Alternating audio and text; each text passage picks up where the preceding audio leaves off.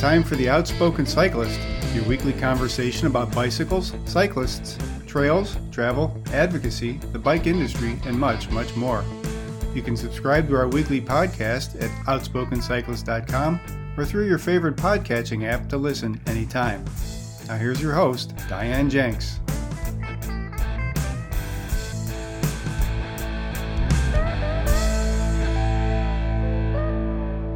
Hello, and welcome to The Outspoken Cyclist. I'm your host, Diane Jenks. Thanks for tuning in today. My guests for this show couldn't be more different in terms of their focus. One is a professional civil engineer, ardent urban planner, and transportation specialist. The other is an accomplished masters bike racer, winning several medals at this year's Pan Am Games. But variety being the spice of life, as they say, hopefully you'll get something from each of them, whether it be inspiration to do more about your local bicycle walking infrastructure, or decide to enter an event you'd been thinking about but have yet to sign on the dotted line. Veronica Davis is a professional civil engineer and transportation specialist. She is currently the Director of Transportation and Drainage Operations, a service line within Houston Public Works. Transportation and Drainage Operations is responsible for maintaining and improving the infrastructure that spans Houston's 671 square miles. As you'll learn, Veronica comes to the transportation planning sector from a family immersed in the business, where both her mother and father were involved. Her new book, Inclusive Transportation A Manifesto for Repairing Divided Communities, was recently published by Island Press, and it's what drew me to her for our conversation. Then we're going to scoot from Houston over to Florida to speak with Eric McBride. Eric is the CEO of Palm Beach Health Network Physician Group during the day and an avid elite road and track racer when he dons his kit and cleats. Eric has been racing bikes since college and now, as a master's rider in the 45 to 49 year age group, captured two golds and a silver at the Masters Pan Am Games in Santo Domingo, Dominican Republic this past spring. Eric will be with me in the second half of the show. Veronica Davis is a transportation expert and in her new book, Inclusive Transportation A Manifesto for Repairing Divided Communities, she offers some astute observations on the inequalities and destructive practices present in the transportation planning sector. In the book, Veronica offers a unique perspective about how our cities became divided and why we need to move on from what we've always known and redefine urban transportation. We dive into a variety of topics, including how immigration, always a hot topic for politicians, might actually solve some of the issues we see in the job market, and how, when we finally have funding for much needed infrastructure projects, there may not be enough workers to complete them. Here is my conversation with Veronica. Hello, Veronica. Welcome to the Outspoken Cyclist. Thanks for joining me today. How are you? I'm fabulous. How are you? You're fabulous and jet lagged at this fabulous and jet lagged. I get it. So uh, I I know we have a lot to talk about, and time is always of the essence for busy people like you and me. So let's get to it.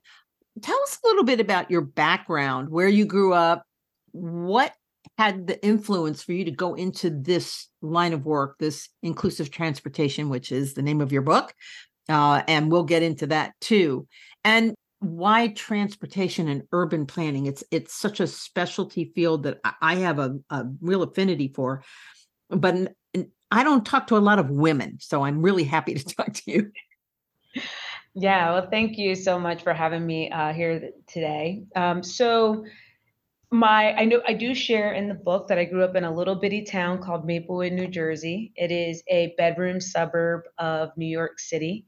My parents took New York, New Jersey Transit into New York City. Um, to then my mother worked in Brooklyn, my dad worked in Midtown, and that was you know just my life growing up.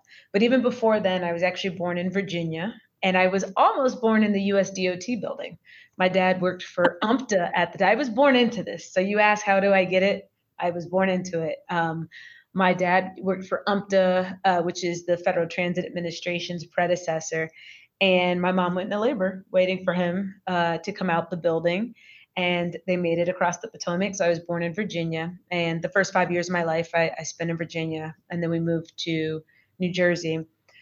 I think I was fortunate in that both of my parents were in the transportation field. My mother worked for New York City Transit Authority in human resources and, and development of interns and the future of the industry. And then my dad worked, uh, my dad's a civil engineer and an urban planner. And we moved to New Jersey so that he could work for the Port Authority of New York and New Jersey. Um, then he worked for uh, Sealand prior to it being acquired by CSX um, and working on both the shipping and the rail side. And then um, ending his career at the American Society of Civil Engineers as the executive director. Um, so it's very much been a part of my life. And, I, and I'll give a lot of credit to both of my parents. Um, both my sister and I are in the sciences. And I know you hear a lot about young young girls that get discouraged away from math and science. But my parents were very much pushed us both. And so my sister's now a medical doctor. Um, and so with that, you know, I think my parents recognized early I was very good at math and very good at science. I didn't really know what I wanted to be. Um, and my dad was like, you should do engineering. And I was like, yeah, yeah, yeah, dad. Um, so I went to Maryland. Uh, I was engineering general. And I walked out of my first uh, chemistry class as a freshman. And I was like, what can I declare that I don't ever have to take another chemistry class? And that's how I settled on civil. And, uh, and here I am. And, and even with transportation, I, I actually was more interested in structures. And I had a professor who I do share in the book, uh, Dr. Sermons. Uh, he's no longer teaching, I don't think anymore. Um, but it, he was a professor and he was in, and it was the introduction to transportation planning. And I thought it was just very fascinating. And that's when I um, did, you know, transportation as my depth.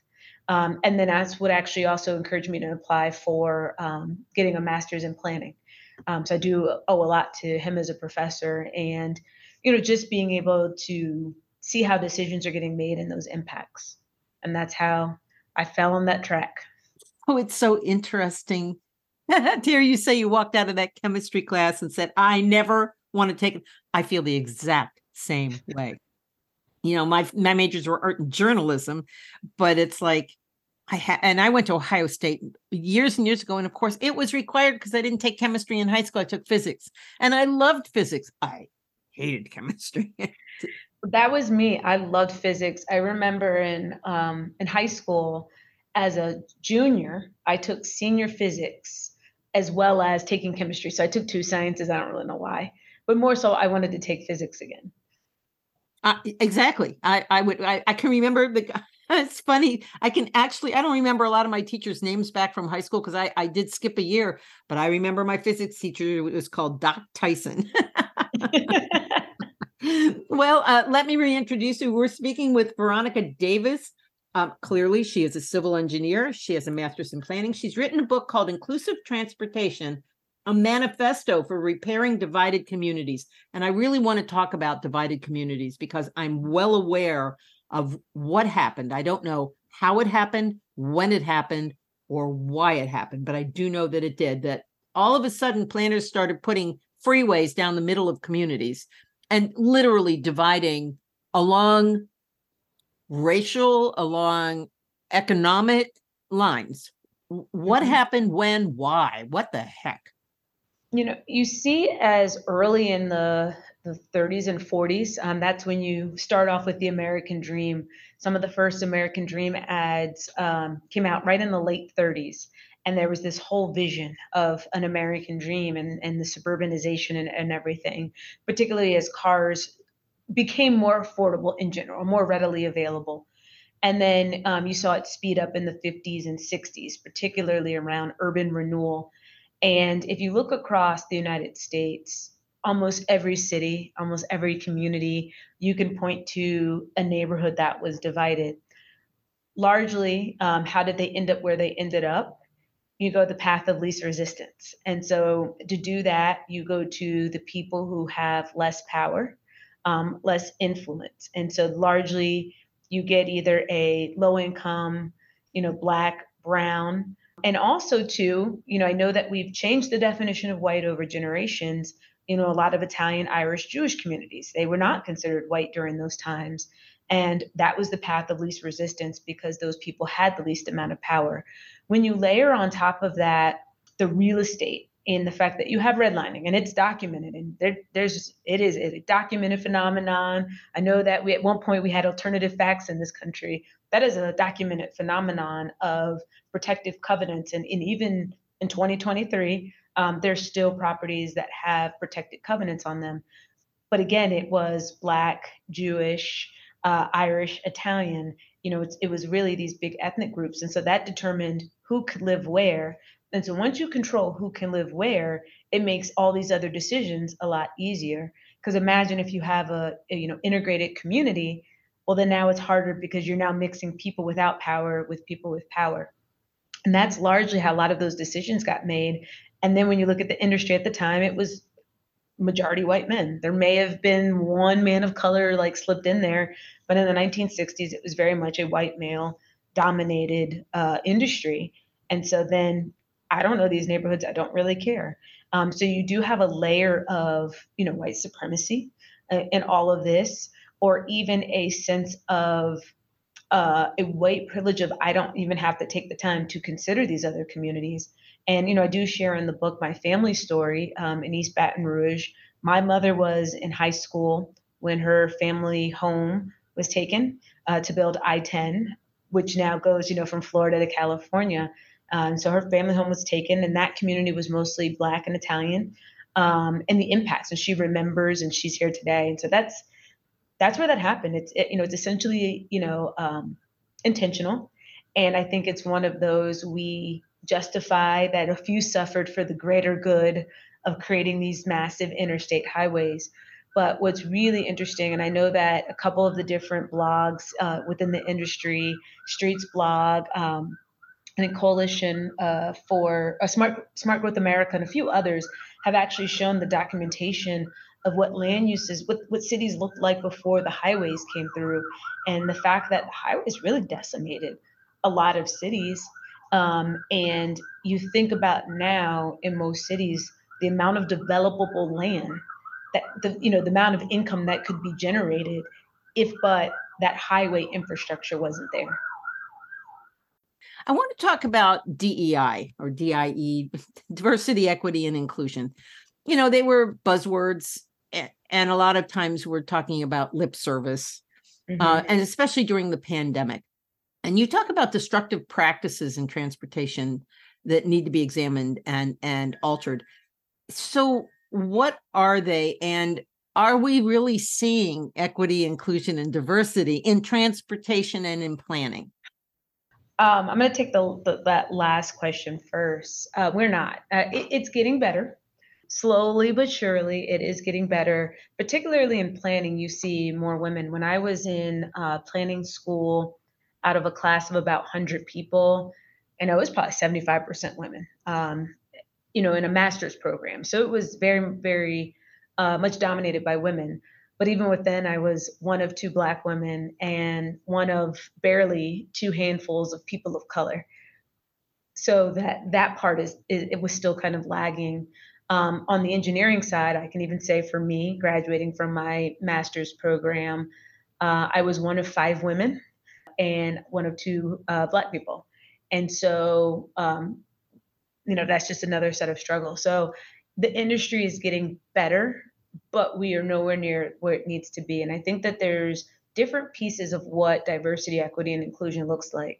So i think one there is you you see now in the industry a lot of young people are you know it's more diverse. Um, but when you look at who is still running the company or running the agency, it's not there. Um, you you haven't seen, and, and it, and it varies city by city, um, but you don't quite get that diversity in the leadership levels.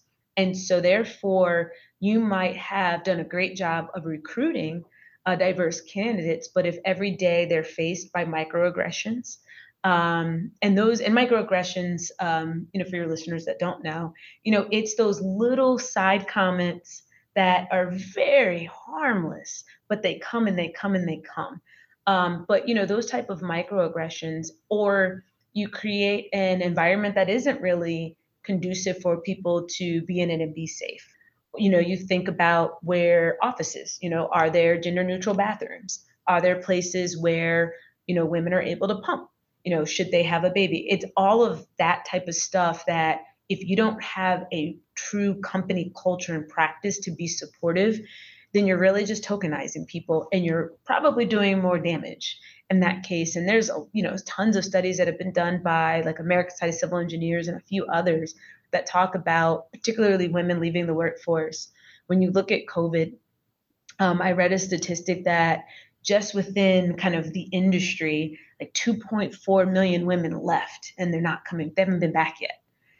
And so it's all of those things. And, and so equity inclusion isn't just about the, the hiring, it's all the other things. It's do the people actually have a voice? Do they actually have a say? Um, and I do think it's important. I know that there's attacks across the nation around um, this topic, uh, the fact that there's been direct attacks on affirmative action. And I think that sometimes we have this idea of a meritocracy. And frankly, I meet, I meet a lot of smart people who are phenomenal engineers, but they don't do well in this industry because you know when you come to transportation it, if you don't understand people if you don't understand communities you just really can't be a great engineer in this industry. Um, i think there's a lot of people that are significantly smarter than me but it's how are you taking that what you know how to do as an engineer but applying it to this community and their needs and their impacts. And so I don't know. I, I think it's um, I think more more needs to be done. Um, but I am encouraged, particularly by the younger generation, um, getting into it. And I think with things like podcasts and blogs, like younger people are finding out about our industry. Um, we need to probably do a little bit more PR, but you know, it's it's hard on career day to do. I'm an engineer. Like, what does that even look like? Right, right. well, and then you say transportation, and and what i'm seeing and i'm sure you're seeing this too is younger people are not so eager to dump their money into a car and so mm-hmm. then they end up in a situation where there is no good public transportation no good bike infrastructure mm-hmm. bad infrastructure for walking and they don't maybe want to live in suburbs anymore very much that trend has happened and you know um, I, I do cite in my book that young people aren't getting driver's license. Like I remember when I was 17, uh, I got my driver's license uh, two days after my birthday, and that was two. That 48 hours was painful. I was ready to go. Um, my seventh that on April 27th, uh, I got my driver's license, and that was my ticket to freedom. And I distinctly remember that. But with the younger people, you know, they are not getting driver's license people now that are in their early, early 20s, they look, I don't know how to drive. I don't want to drive. Right. Um, and even living in places that are hostile uh, to driving, as you mentioned. Um, and then I think if you think about the workforce, that's the tension right now that is happening in the workforce where some companies are like, you got to get back to work. And you have people that are like, nope, I want to work from home. I, I'm getting, I am just as productive working from home. I don't want to go in the office. And there's this like push and pull of trying to get particularly younger employees to go back to the office. They're like, I don't want to. Uh, do you want the work done or do you want to see me? Because I'm getting my work done. And I think that, um, you know, particularly with with COVID, it, it just accelerated that telework and people got a taste and they're like, nope, I'm not going back. And I think that's the struggle right now of even just trying to hire in the industry. If you don't offer remote or at least a hybrid option, it's it's very challenging to get people to come in and, and it's a shift and the problem is, it's almost kind of like everything with this nation. The people who are often in decision making positions are making it based on their values. And it's like you're making a decision today that you're not going to even be here respectfully, you know, when it comes time for the consequences. We're seeing this in our national politics, you know, we're seeing this at state, local levels and so we're making these decisions of no, no, no, we're going to widen the roads because people are going to want to drive. And the younger people are like telling you, I don't want to drive. You're, I don't want to drive. So why are we, why are you widening this road? Or I don't want to drive. And I just don't think we have really caught up to the trends of what it's showing us. And I think that there's this mythical kind of belief that no, no, no, we're going to keep projecting and things are going to keep moving the way they have been. But it's like it's not it's not happening. And I think the even younger generation, they're going to be on something else. Like my my I have a four year old, and I think that generation is going to be completely different. You know, because they are being raised by you know millennials, maybe some young Gen Xers, and being raised to be more worldly and and those things. And I, I just don't see them demanding, you know, to drive. Right. Let's take a short break. When we come back, we're going to talk more about your book. We're speaking with Veronica Davis. She is a civil engineer, she has a master's in planning. The book is titled Inclusive Transportation, a manifesto for repairing divided communities in which many of us live. We'll be right back. You're listening to The Outspoken Cyclist.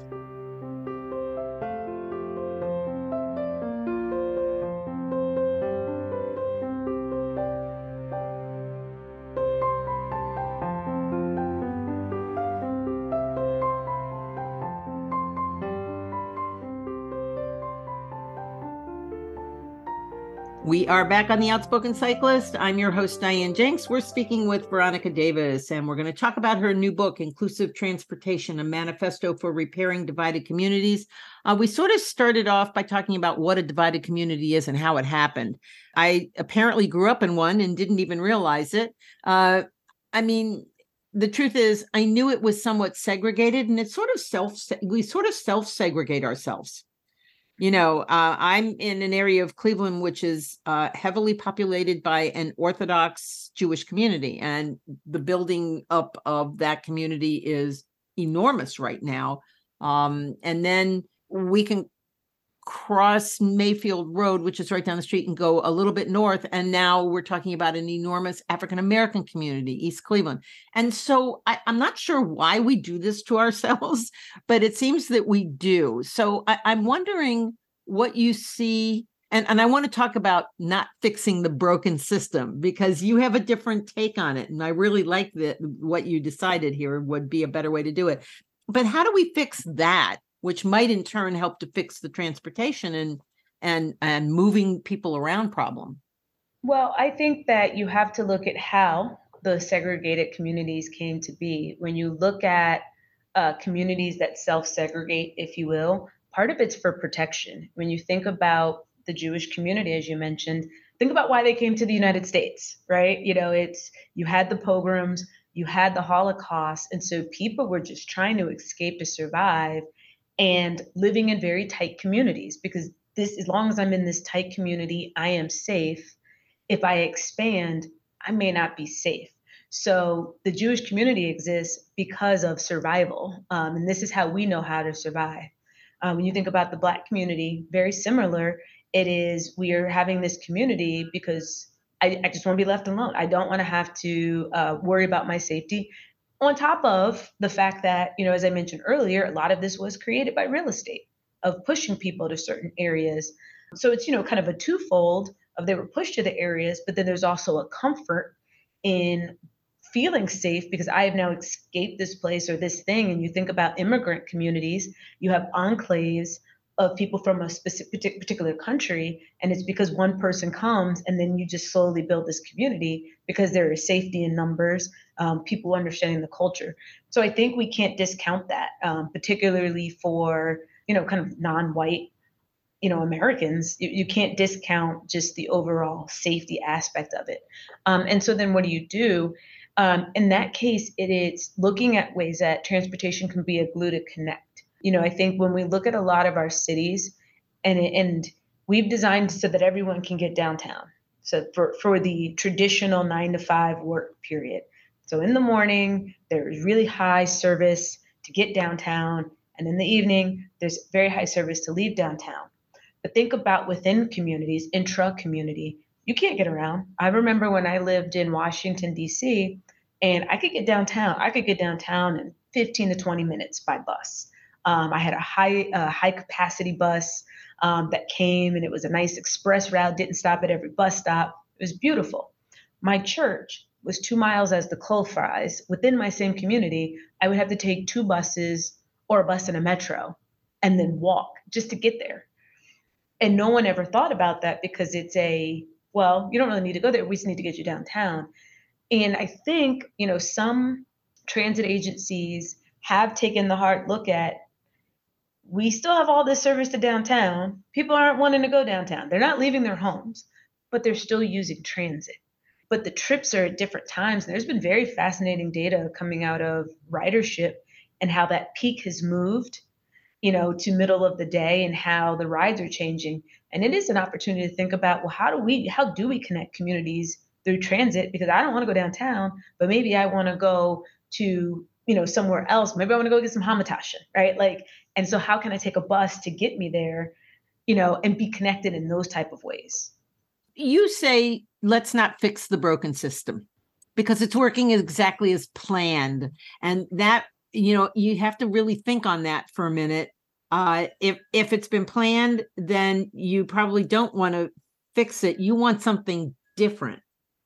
Correct. I think that you know it's really a contemplation of it's doing what it's designed to do. This is this is exactly when we started off the conversation at the beginning. This is what the system was designed to do. It was designed to divide. It was designed to get people from the suburbs out of the inner city, scary inner city, as fast as humanly possible. And that's how it was designed. You know, in a sense, I think kind of the radical view, it's even how we do our transportation planning. So it gets back to the point we talked about with younger people that don't want to drive, but we don't look at that. We project the future based on the past.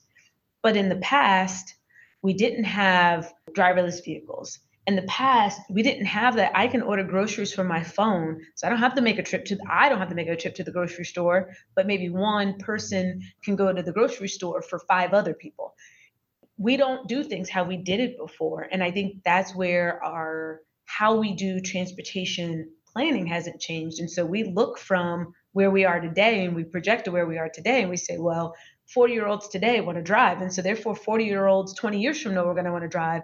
And then 40 year olds, you know, 40 years from now, they're going to want to drive. And it's never a look of let's stop. What do we want to be? And that's one of the things I talk about it would be radical because you'd have to get the feds to kind of shift to accept some of this. But why not say, this is what we want our city to look like? And, you know, be provocative and say, you know, what if, what if as a city, what if a city said, you're in Cleveland, right? I'm in a ring suburb. Yeah. Ring suburb. But what if the, what if your whole region said, you know what? Our goal is to get rid of 50% of the pavement and, and we're going to get rid of all surface lots think about a radical shift of that because then now you have to say, all right, if I project from here, I can't get there. But if this is what it is, and I still got to move all of these people, well, I need to have a better transit transit system. So I can move a lot of people. I need to have a more dense transit system to move a lot of people. Do I need drivers? Maybe 40 years from now, they'll be autonomous. So I can have a bunch of autonomous shuttles looping around. I can rip up pavement and what am I going to do? I can we can add in more green space, more trees to help undo some of the impacts of climate uh, in the in the in the, the change of our climate. So it's like having that radical level of thinking, but we're just still stuck in projecting from what we have today. Of this is what we have today and it's congested. We're going to add more people, so therefore we need to add more capacity, and it's just it's it's not going to work. So you're a forward thinking person. I know other young planners are forward thinking people how do you overcome this pushback that you get? Now i'm i'm from that other generation that started out you know several decades before you but i not only see it it's what i want and i would want it for the future of my not only my life my children's life any grandchildren's life whatever. And how do you get city people county people, state people, and then, of course, federal people. I mean, you have a young transportation secretary right now, and he looks like he's bogged down in things that are keeping him away from this, even though I believe that it's where he started as the mayor of a small town in I think it was Indiana, right? And all of a sudden he's worried about, well, are people being treated right on airplanes? You know, it's it's just the wrong conversation to me. I think it's a couple things. I think, you know, one, the cities have always had the vision, right? The cities have always had really grand visions. And you look at many of the cities that were destroyed um, for highways and for other things, it really very rarely is there an example of the city doing it. It was the state, it was in some cases the federal government. So if you think about how cities got to where they are today, they didn't do it to themselves. I think cities always have been the place of vision, the place of culture, um, the place of creativity. Um, and that's kind of the great things about cities, what attracts young people to cities. But that being said, I think our state and our federal government has always kind of lacked vision and creativity. How do we get there? It's a long game. This isn't something that's going to snap overnight. Um, and, in, and in the book, um, I do talk about the call to action. It's really the wake up call to the advocacy community of you spend so much energy fighting this one thing. You, you think about the bigger picture. And so some of that comes from one, you know, punching strategically. There may be times where you have to accept the compromise on a project just to get it done so that you live to fight for the next one. But sometimes, you know, and I shared this in the book, it's like they, you, you can get so bogged down in this one thing that it's like, whoa, come on, you gotta, there's a bigger picture. Yeah, you get tunnel vision the tunnel vision, right? And you know, we got to elect better people. I mean, full stop. We got to get better people in office because it is bold leadership that enables even people like myself to be empowered to make hard decisions um, because I have an elected official that is supportive. And so we have to elect better leaders of our cities, of our states, um, and you know, our, at our federal government, so we can move forward better policies. But if you think about, you know, as we talk about the secretary, he's bogged down because Congress is bogging him down.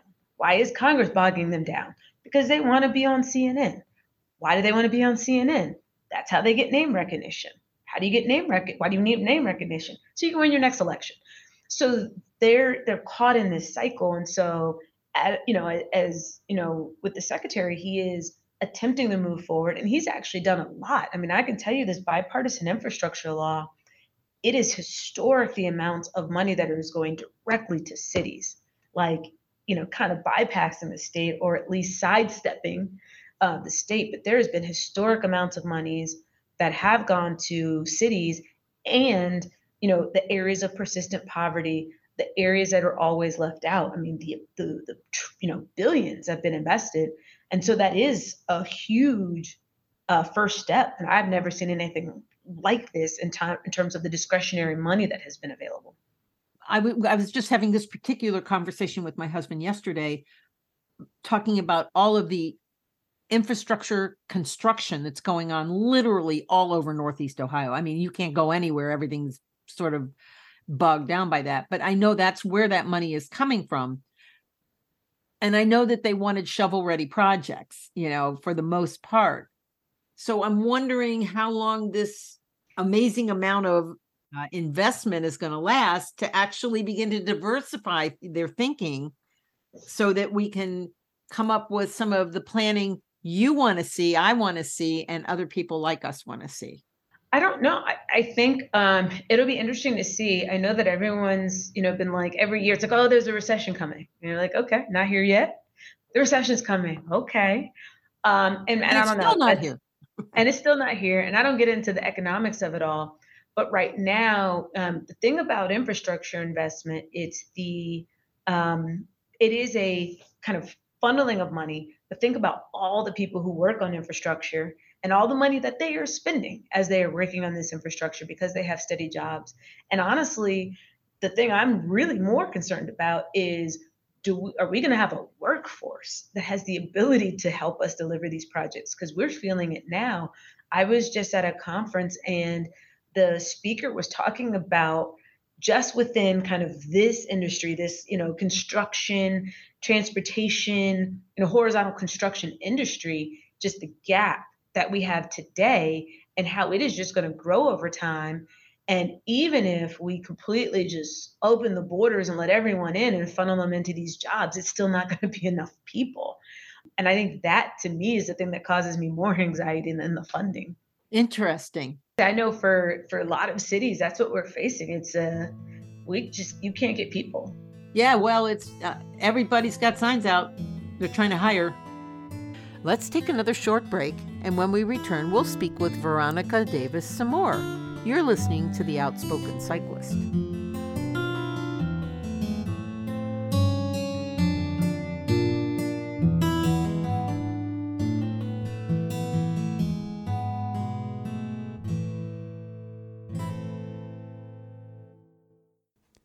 We are back on The Outspoken Cyclist. I'm Diane Jenks. My guest, Veronica Davis, is a professional civil engineer in Houston, and we're talking about her new book, Inclusive Transportation A Manifesto for Repairing Divided Communities. So I can remember when the auto plants shut down here in Northeast Ohio, there was a big Ford plant, there was a big, I think either, well, Chevy was GM, so a GM plant and people said, well, what are those blue collar workers going to do? You know, and everybody talked about retraining, but the truth is that isn't what happened. They weren't retrained, they retired, they decided not to do whatever it is that might have furthered their education and their skills. And so I'm wondering if that is going to be a problem now as the job picture changes you know what what people are actually needed to do um, are we going to lack because of the number of people or because of education and skills it's a lot i think one you have an aging aging boomers the boomers are they're the they are the largest group me and they're yeah and they're they're leaving the workforce and that is that is hurting uh, a lot of people particularly back in the day, you had those pension plans that, you know, you could join the city or join the federal government at, you know, 18, 19, 20 years old and retire at 50. You right. know, still have a lot of life left. So you have a lot of that going on. So I think as they're exiting the workforce, uh, Gen X isn't enough to replace, there's not enough Gen Xers to replace the boomers the millennials are on something different. You know, I think the millennials, you know, that that COVID changed their world and they're like, nope, I need work-life balance. I will work for you as long as I can go sit on a beach every now and then. Like and they are in a different place. And again, as I mentioned, the, the generation after them is even more different. And so I don't even know it's kind of the millennials are a wild card you know as they grow up especially the younger millennials they're a little bit of a wild card of what they're going to do with the industry. But the reality is just a one for one replacement. We just don't have enough people we don't have enough people today. And as the boomers leave we're definitely not going to have enough people. But uh, when i say and it goes back to my kind of your the earlier question you asked about with dei and i think that's where if if it's this going to be the survival of the fittest and i think for companies for cities that want to survive they are going to have to be the work the employer of choice. And that means doing things i've seen you know some jobs where it's you know unlimited time off. You know there's some jobs where it's all this flexibility and you get you know whatever it is um, we'll buy you a bike. Every every two years we'll buy you a brand new bike if you come and work for us. But you're going to have to be an employer of choice and it's going to going to have to be beyond salary especially with the younger generation salary doesn't do it for them Right. It's not all about the money. So there are kind of four categories I'm looking at. There's that, the workforce. There's what's going on in Congress today, which is nothing. we could start with nothing, but term limits would be the first thing I would suggest getting people like a Mitch McConnell who cannot keep his, you know, mine together or a Dianne Feinstein. I mean, we'll we'll be equal opportunity bipartisan here. And then you have pushback not only from people who live in communities. I don't want that bike route in my backyard, you know, which is until you build it, and then the, there is a there is usually a, a some sort of shift there. But you also have the auto industry, the oil industry, the you have the construction industries who are saying, whoa, whoa, whoa, whoa, you know, you're going to take away my life's blood. Now, the truth is, of course, now we're looking at electric vehicles, but what's that going to do to our electrical grid? What's it mm-hmm. going to do? How many charging stations are there really? Mm-hmm. You know, so I'm not sure where this is all going, and it's terrifying in a way. I think it's terrifying because you have industries that are um, holding on to what was and they're not looking to what they could be. So you do have some automakers that are saying, okay, let's look to the future. And so they are investing in autonomous vehicles and and the shuttles and and all types of you know different uh, you know iterations of of ways to move maybe not a bus full of people but maybe 10 people you know eight people at a time you know and they are putting that investment i'll give credit to some of them they are putting that investment in into what the future could be i think even with some of the energy companies um, they are the smart ones are making the pivot to say, okay, this ain't this ain't gonna last forever. Um, this may have been our bread and butter, but how do we survive for the future? And so you have major oil and gas companies that are making big investment in renewable energy. Um, so I think that some of them get it not from a altruistic perspective, but from a bottom line, we have to continue to survive. What's our pivot? Um, so I think you see some there. Um, I was joking on um, a, a different uh, conversation about, you know, I was like, my sleeper pick for the war on cars is the, you know, the the insurance companies, because um, I think that's another big piece of, you know, you know, there's a couple companies now that won't insure parts of California. They've pulled out, you know, completely because of the repetitive loss, the repetitive damage. And as you think about the transportation side and auto insurance, it goes up, it goes up. And eventually, some auto insurance company is going to say, you know what? We ran the cost benefit of this city. You're not doing what you need to do, and you are costing us money. Because think about auto insurance. The goal is I collect your premium, and Diane, you go be a great driver. And I'm going to collect your premium every year. And I'm going to take the, the, the premium that you give me, that $1,000, $2,000 a year, and I'm going to go invest it. And I'm going to earn 10%, 20% off of your, your $1,000. And I'm good. And that's how life should be but oh now you got into a crash or now this thing happened and i got to pay? I don't really want to pay right? They don't right. want to pay. Of course not. not the goal. And i think that at some point you know they're going to wake up and say wait a minute we ran the numbers on your city and if you don't fix this infrastructure we're not going to insure this city. You're costing us money. Every time we turn around we got to write another check. This is you costing us money. It's not it's it's the good and bad of capitalism right? Capitalism is we exist to make money you were not making you were causing me to lose money. Really interesting perspective. All right the last thing i want to talk about is climate change. Mm-hmm. and i didn't see a lot about it in your book but we have communities who are going to there are going to be communities that just flat out disappear. They're going to mm-hmm. be underwater or whatever. But i'm wondering how transportation can play into a positive role for climate change.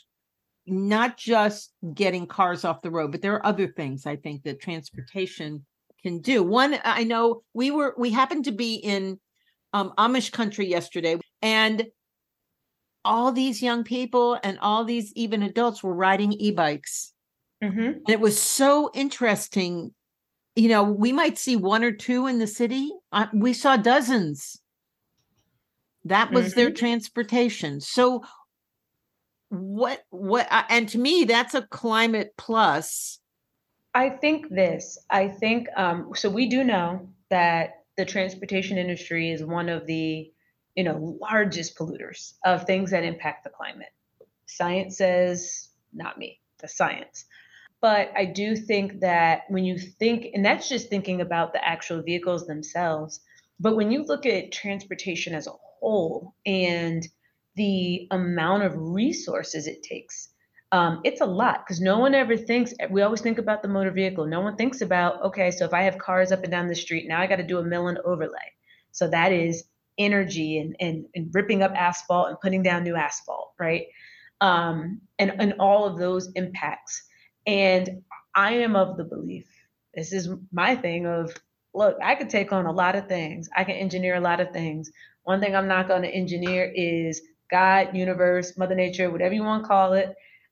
We're not going. That's not a battle I can win. And you know, I was joking. There was um, a road here um, where I live that you know we did a mill and it's like falling apart. And in my mind, I'm like, why is this road here to begin with? Like, why? Like, why are we? Why did we ever build this road to begin with? And why am I having to redo this? Um, and it's those are the types of questions we have to ask ourselves: is should we do that, right? You look at communities that have had repetitive losses. And guess what we do? We just build right back. Right. And there's a road included. Um, Florida, perfect example. Perfect example. But then I think it goes back to if you can have a bold vision of what if we got rid of half of our pavement? You know, what does that transportation network begin to look like?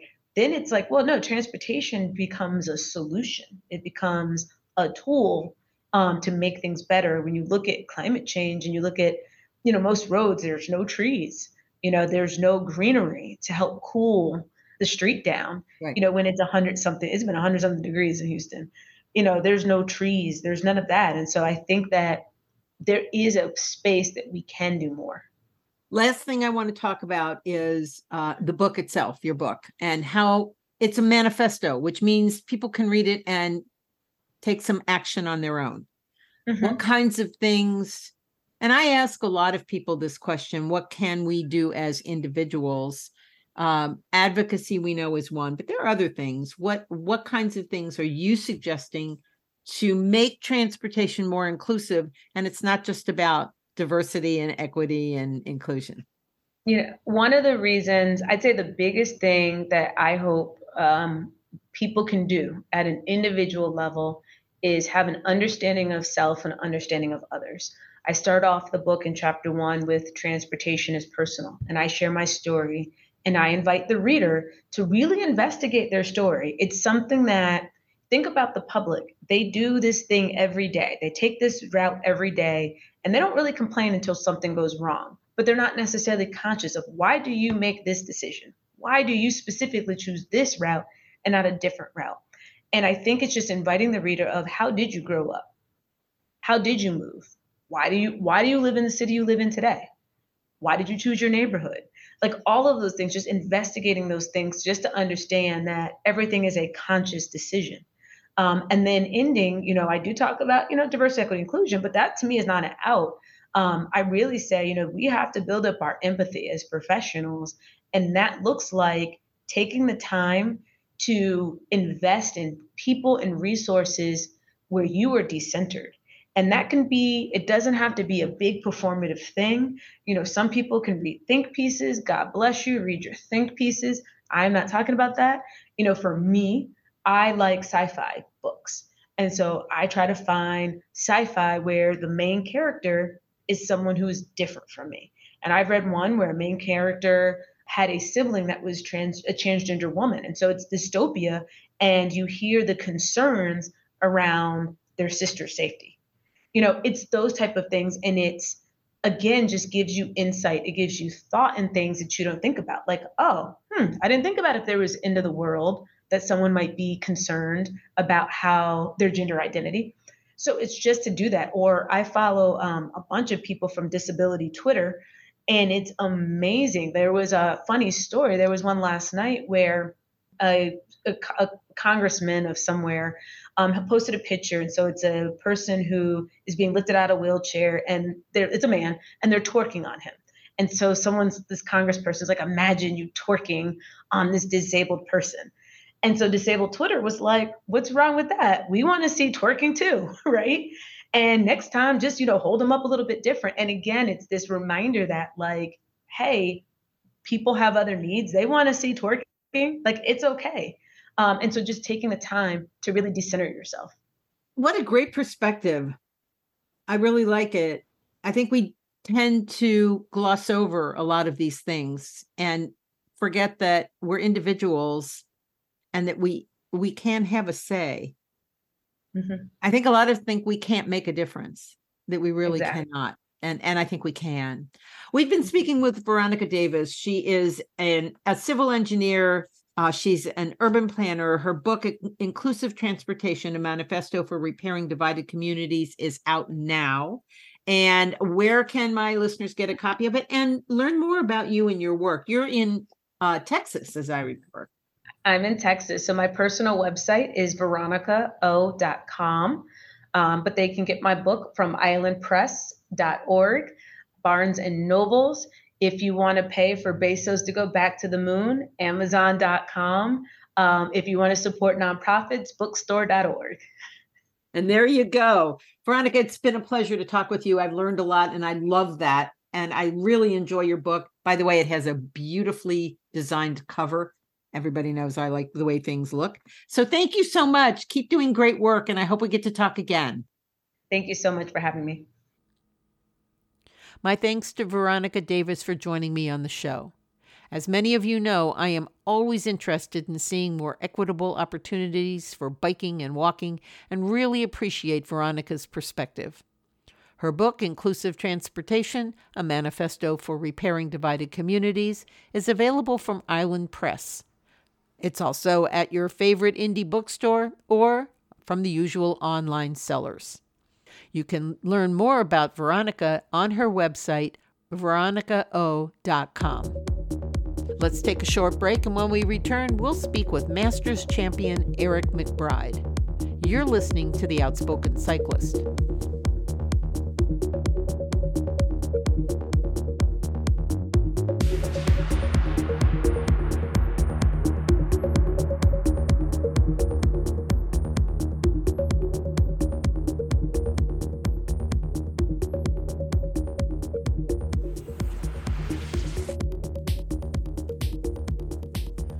We are back on the Outspoken Cyclist. I'm your host, Diane Jenks.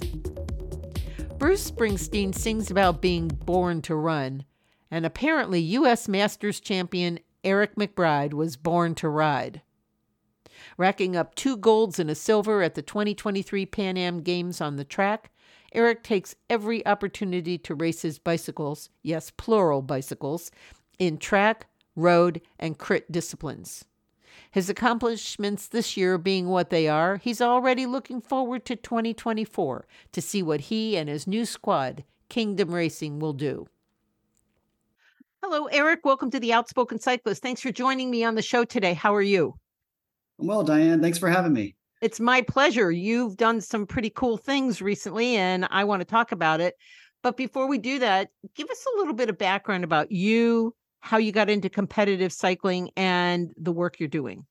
Absolutely.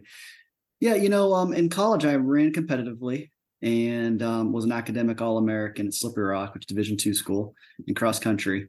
You know, as many runners have happened to them, I ended up getting injured a couple times and finding my way to the bicycle. While I was in college, I ended up spending some time racing on the mountain bike team there and um, making some friends in the cycling community after undergrad, I went to graduate school and started competing in triathlons. And it didn't take long for me to see that kind of my strength was definitely in endurance events and cycling specifically. So I competed in uh, triathlons professionally for a couple years, uh, won the bronze medal at the World Championships in 2000, and then took a few years off to focus on career and raising the kids. After that, uh, came back with my son, and he started to get in you know, into cycling, specifically mountain biking again. And from there, just been uh, racing ever since.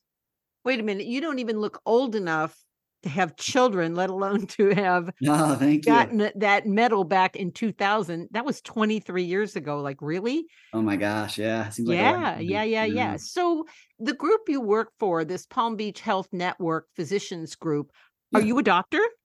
No, I'm an administrator. So, my degrees are in a master's in business administration and a master's in health services administration. But I, I, I uh, manage the medical group. So I'm the CEO for the Palm Beach Health Medical Group. It's a division of Tenet Health. And, you know, we have 13 markets around the country and I'm just really proud of the work we're doing here in Palm Beach. Let's talk a little bit about these uh, recent racing experiences and results, outstanding results, actually. And I'm interested because you race in multiple disciplines. So I know that you know, when you talk to a road racer, he or she's a road racer. When you talk to a track cyclist, yeah, that's the specialty. But you're doing more than that. So tell us a little bit about your specialties, uh, plural, and then about the the things that have happened this year. Yeah, I mean, I really enjoy all facets of cycling. I think I've raced every kind of bike out there except for BMX bikes, and frankly, uh, I would say it's not off the table right now. I've got a teammate that is just getting into it this year. So uh, you never know where the world's going to take us. But for me, kind of focused in on the road cycling scene and uh, found an affinity for for track cycling. When I was in Detroit, I picked up uh, the track cycling scene there because they built the Lexus Velodrome. It's one of the only few indoor tracks in the country, and it really kind of gave a good option to winter training outside in Michigan for sure. So that's where I kind of learned the skill set. And from there, I've just been able to maintain it. In Florida here, I only live about 45 minutes to an hour away from another track at the Brian Piccolo Park.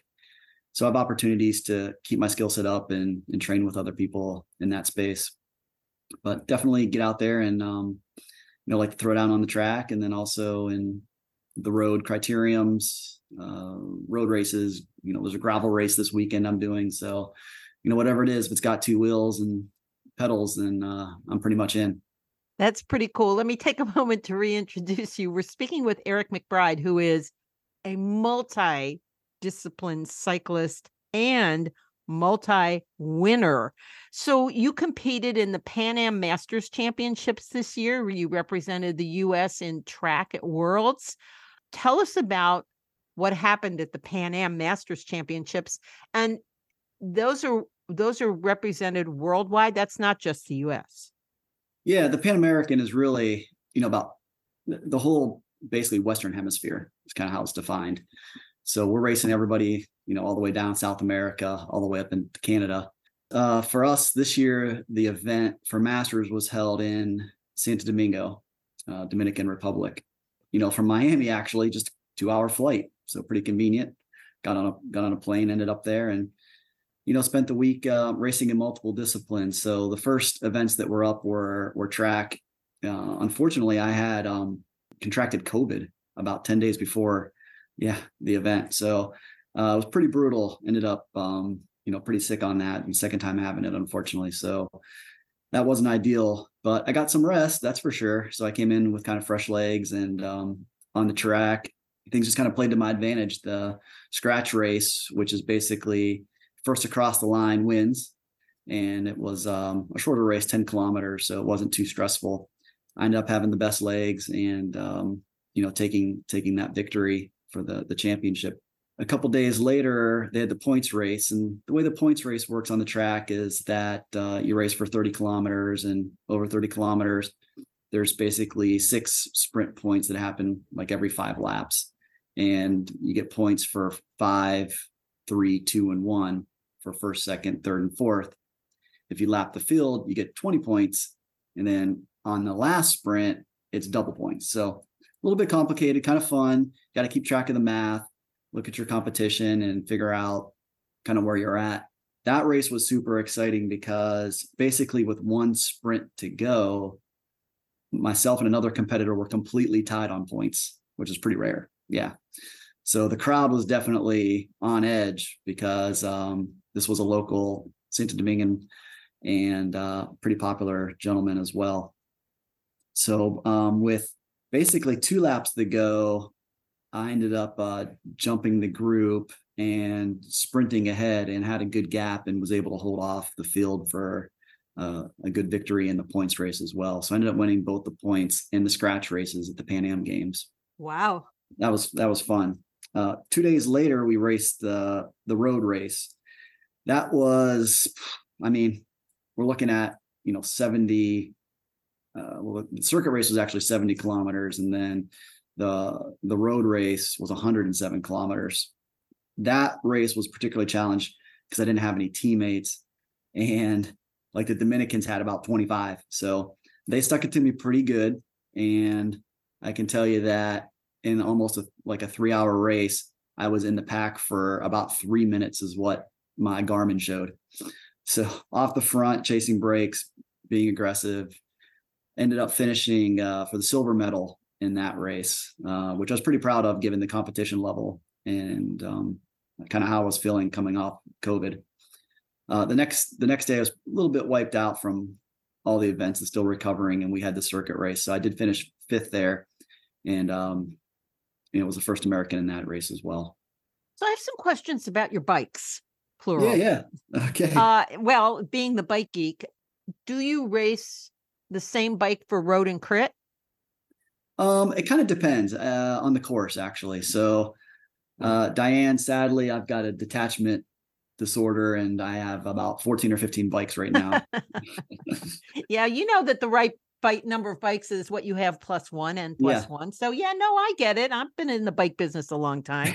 right. All right. So what's your? Fa- I, well, we'll ask you about your favorite bike later. I want to hear what you rode for Pan Am. I ended up taking um a specialized Venge. Uh, so it's kind of one of my classics.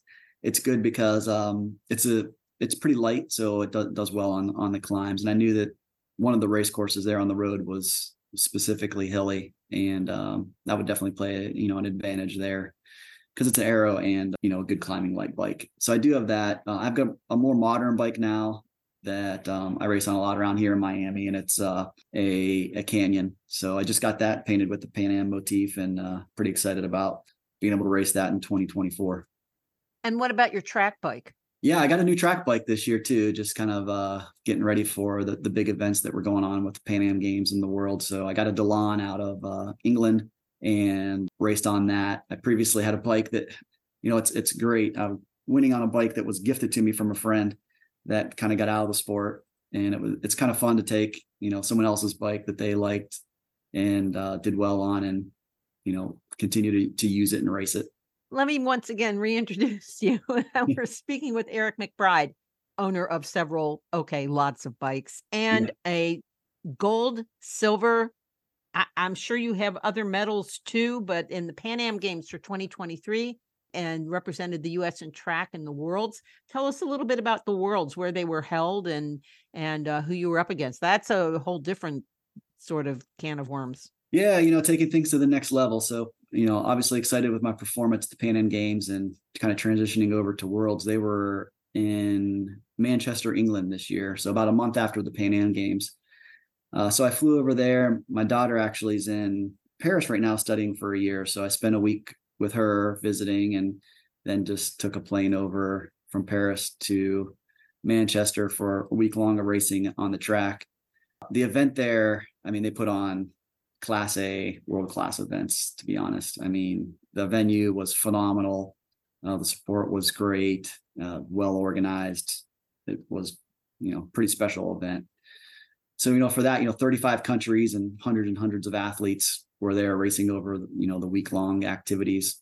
You know, I still specialized in the, you know, what's quote unquote endurance races. So the scratch and the points races.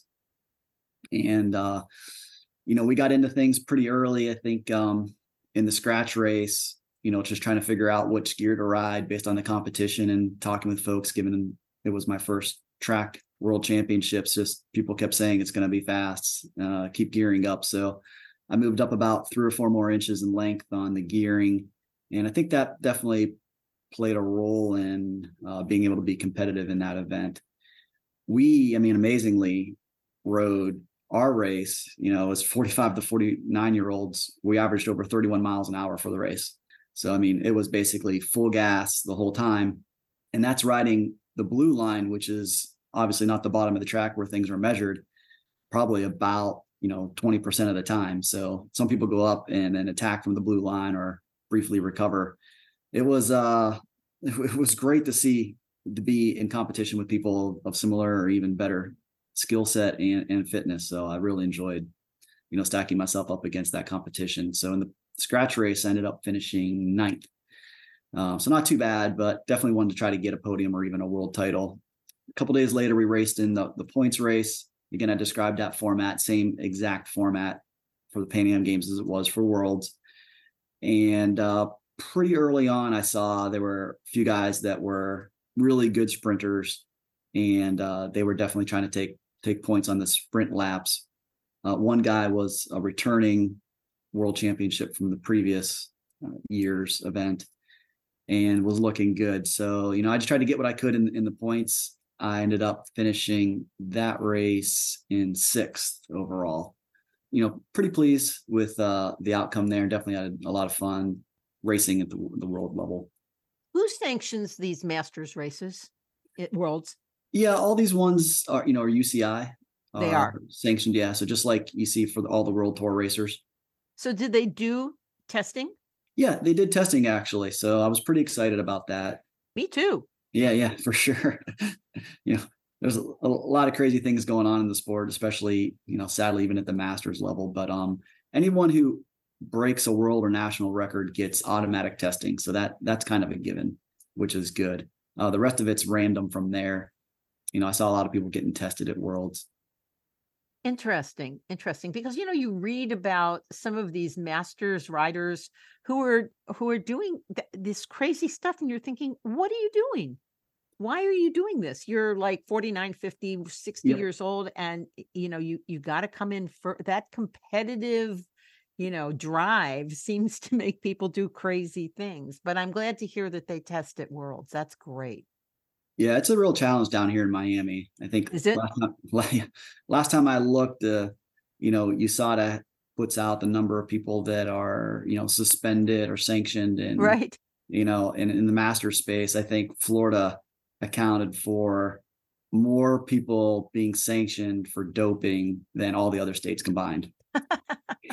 It's like Florida's really famous for killing people with their with their cars too, who ride bikes. Okay.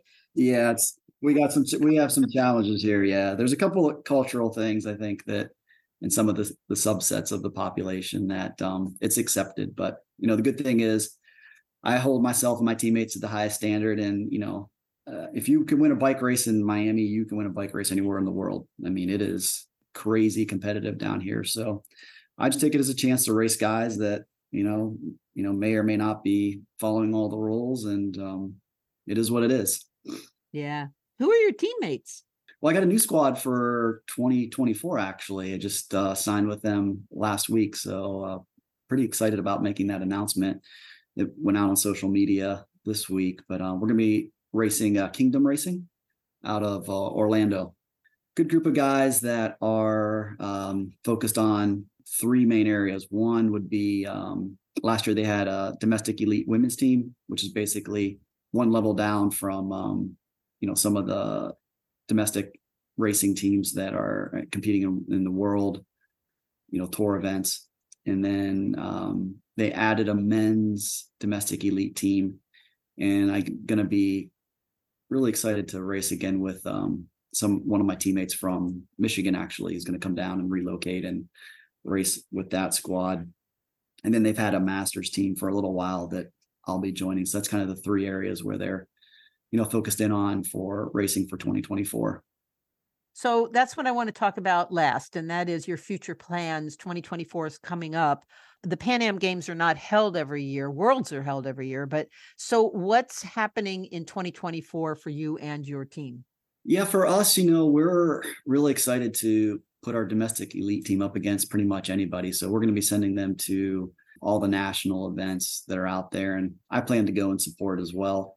This year, nationals are moved up a bit because it's Olympic year. So they're uh, racing in the springtime, actually, which is a big advantage for us here in Florida because, you know, our full on race season starts January 7th. I just got the notice today. Uh, so we'll be, you know, racing every weekend um, all the way through till basically October. It's, you know, it's a lot of racing. Yeah.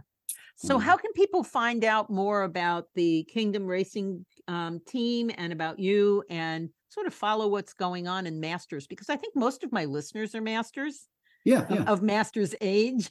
Right, right. Always tell people if they're local to come out and you know see a race. That's the best Sure. way to uh, you know get connected on things and really get um, a feel for for the racing. So if that opportunity presents, then you know take advantage of it. But otherwise, uh, I've got a you know small YouTube channel uh, that's my name, and on Instagram it's just Eric dot McBride one, the number one, uh, for folks that want to follow me on on that scene and then uh, kingdomracing.com. So that's our that's our new team, and we're really excited about getting this group together and seeing what we can do in 2024. Well, I, I have to say, you are very ambitious when it comes to bike racing, and it's a pleasure to be able to talk with you and hear about all these cool things. Uh, we've been speaking with Eric McBride. He is a gold medalist from the Pan Am Games uh, in Santa Santo Domingo this year, in the Correct. yeah, in the Dominican Republic, and uh, making the U.S. proud and from the world's doing really, really well, really, really well. Thanks so much for talking with me. Have a great 2024 season, and um, we'll check in again. Thanks, Diane. Have a great day, and thanks for having me on the show. You too. Take care. My thanks to Eric McBride for joining me on the show. You can learn more about Eric on his YouTube channel, eric.mcbride1, and follow his team at kingdomracing.com. My thanks to you for tuning in. And next time on The Outspoken Cyclist, we'll be speaking with Tracy and Peter Flucke about their most recent tandem trip. Their new book, Bicycling Route 66, is just out, and the format is so much fun. You can find out more about our guests along with links, photos, and a transcript of the podcast at outspokencyclist.com. Follow us on Instagram and Facebook, and soon you'll be able to tune into our YouTube channel. Subscribe to the podcast on your favorite app so you never miss an episode. I hope you have a great day. Stay safe, stay well, and remember, there is always time for a ride. Bye bye.